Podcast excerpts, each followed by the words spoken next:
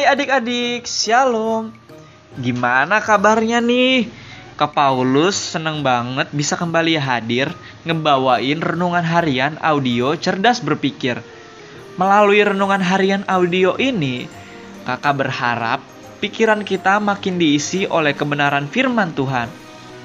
Adik-adik, sebenarnya ya, seberapa banyak yang udah Tuhan percayakan ke kita tuh gak terlalu jadi masalah.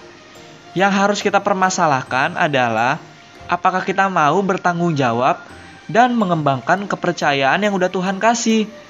Soalnya ini tuh urusan kita dengan Tuhan. Misalnya nih ya, kamu Tuhan percayakan bersekolah di SDA. Sedangkan temanmu bersekolah di SD Internasional B. Nah, ini tuh urusanmu dengan Tuhan. Jadi nggak perlu juga kamu iri sama temanmu itu. Fokus saja sama bagianmu. Belajarlah dengan baik di sekolah itu. Jadi anak yang berprestasi. Atau paling nggak nilai-nilainya nggak jelek. Jadi kalau misalnya kamu sempat iri, bilang aja gini dalam hatimu. Ini urusanku dengan Tuhan. Soal pertemanan misalnya nih. Kayaknya ada tuh teman kita yang nyebelin, ya nggak sih? Udah nyebelin, eh dia temen deket kita pula. Istilahnya nih satu geng, nyebelinnya macem-macem deh. Ya kalian masing-masing lah yang tahu kan. Nah teman yang kayak gitu sebenarnya adalah kepercayaan dari Tuhan agar kita terlatih untuk sabar, mengendalikan diri, dan yang lainnya. Ini tuh urusan kita dengan Tuhan. Apakah kita teruji atau enggak? Tapi ya kita tetap harus waspada juga. Jangan sampai kita terkena dampak buruk dari perilaku teman kita yang nyebelin. Misalnya dia tukang gosip. Ya kayaknya susah juga kalau harus dijauhin sih. Dia kan teman kita.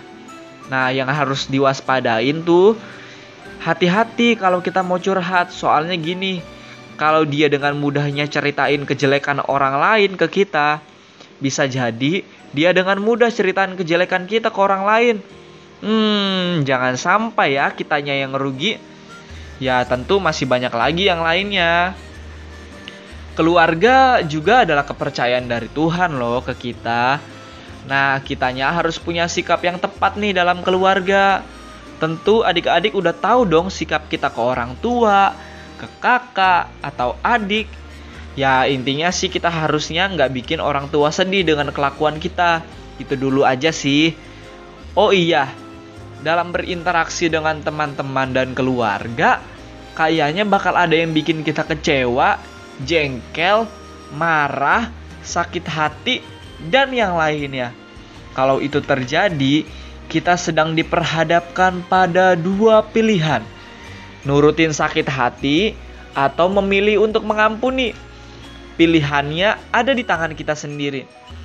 Lagian misalnya kita dikecewain oleh seseorang, itu sebenarnya bukanlah soal urusan kita dengan orang itu, tetapi urusan kita dengan Tuhan. Kalau kita memilih sikap yang tepat, Tuhan pasti bangga.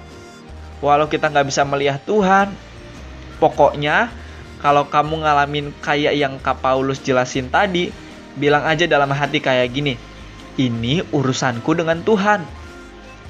Bakat dan kemampuan juga sebenarnya adalah kepercayaan yang udah Tuhan kasih.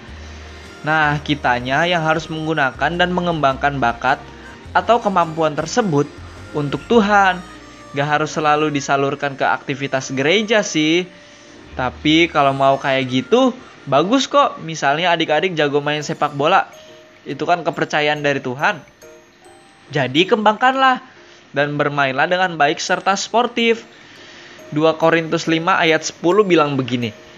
Sebab kita semua harus menghadap tahta pengadilan Kristus supaya setiap orang memperoleh apa yang patut diterimanya sesuai dengan yang dilakukannya dalam hidupnya ini baik ataupun jahat.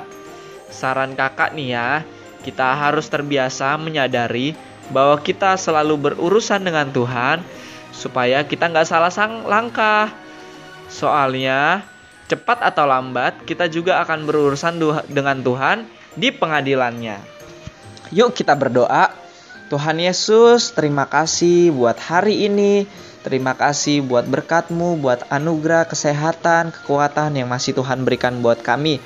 Tuhan, ajar kami untuk bertanggung jawab, untuk melakukan yang terbaik terhadap semua yang Tuhan sudah percayakan kepada kami.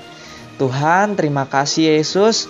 Kami bersyukur, biarlah kami menjadi anak-anak yang takut akan Tuhan dan mampu melakukan yang terbaik hanya untuk Tuhan saja. Terima kasih Yesus, terima kasih Roh Kudus. Kami berdoa dan mengucap syukur. Haleluya. Amin. Oke adik-adik, tetap semangat, tetap sehat, dan tetap jadi berkat ya. Tuhan Yesus memberkati. Dadah.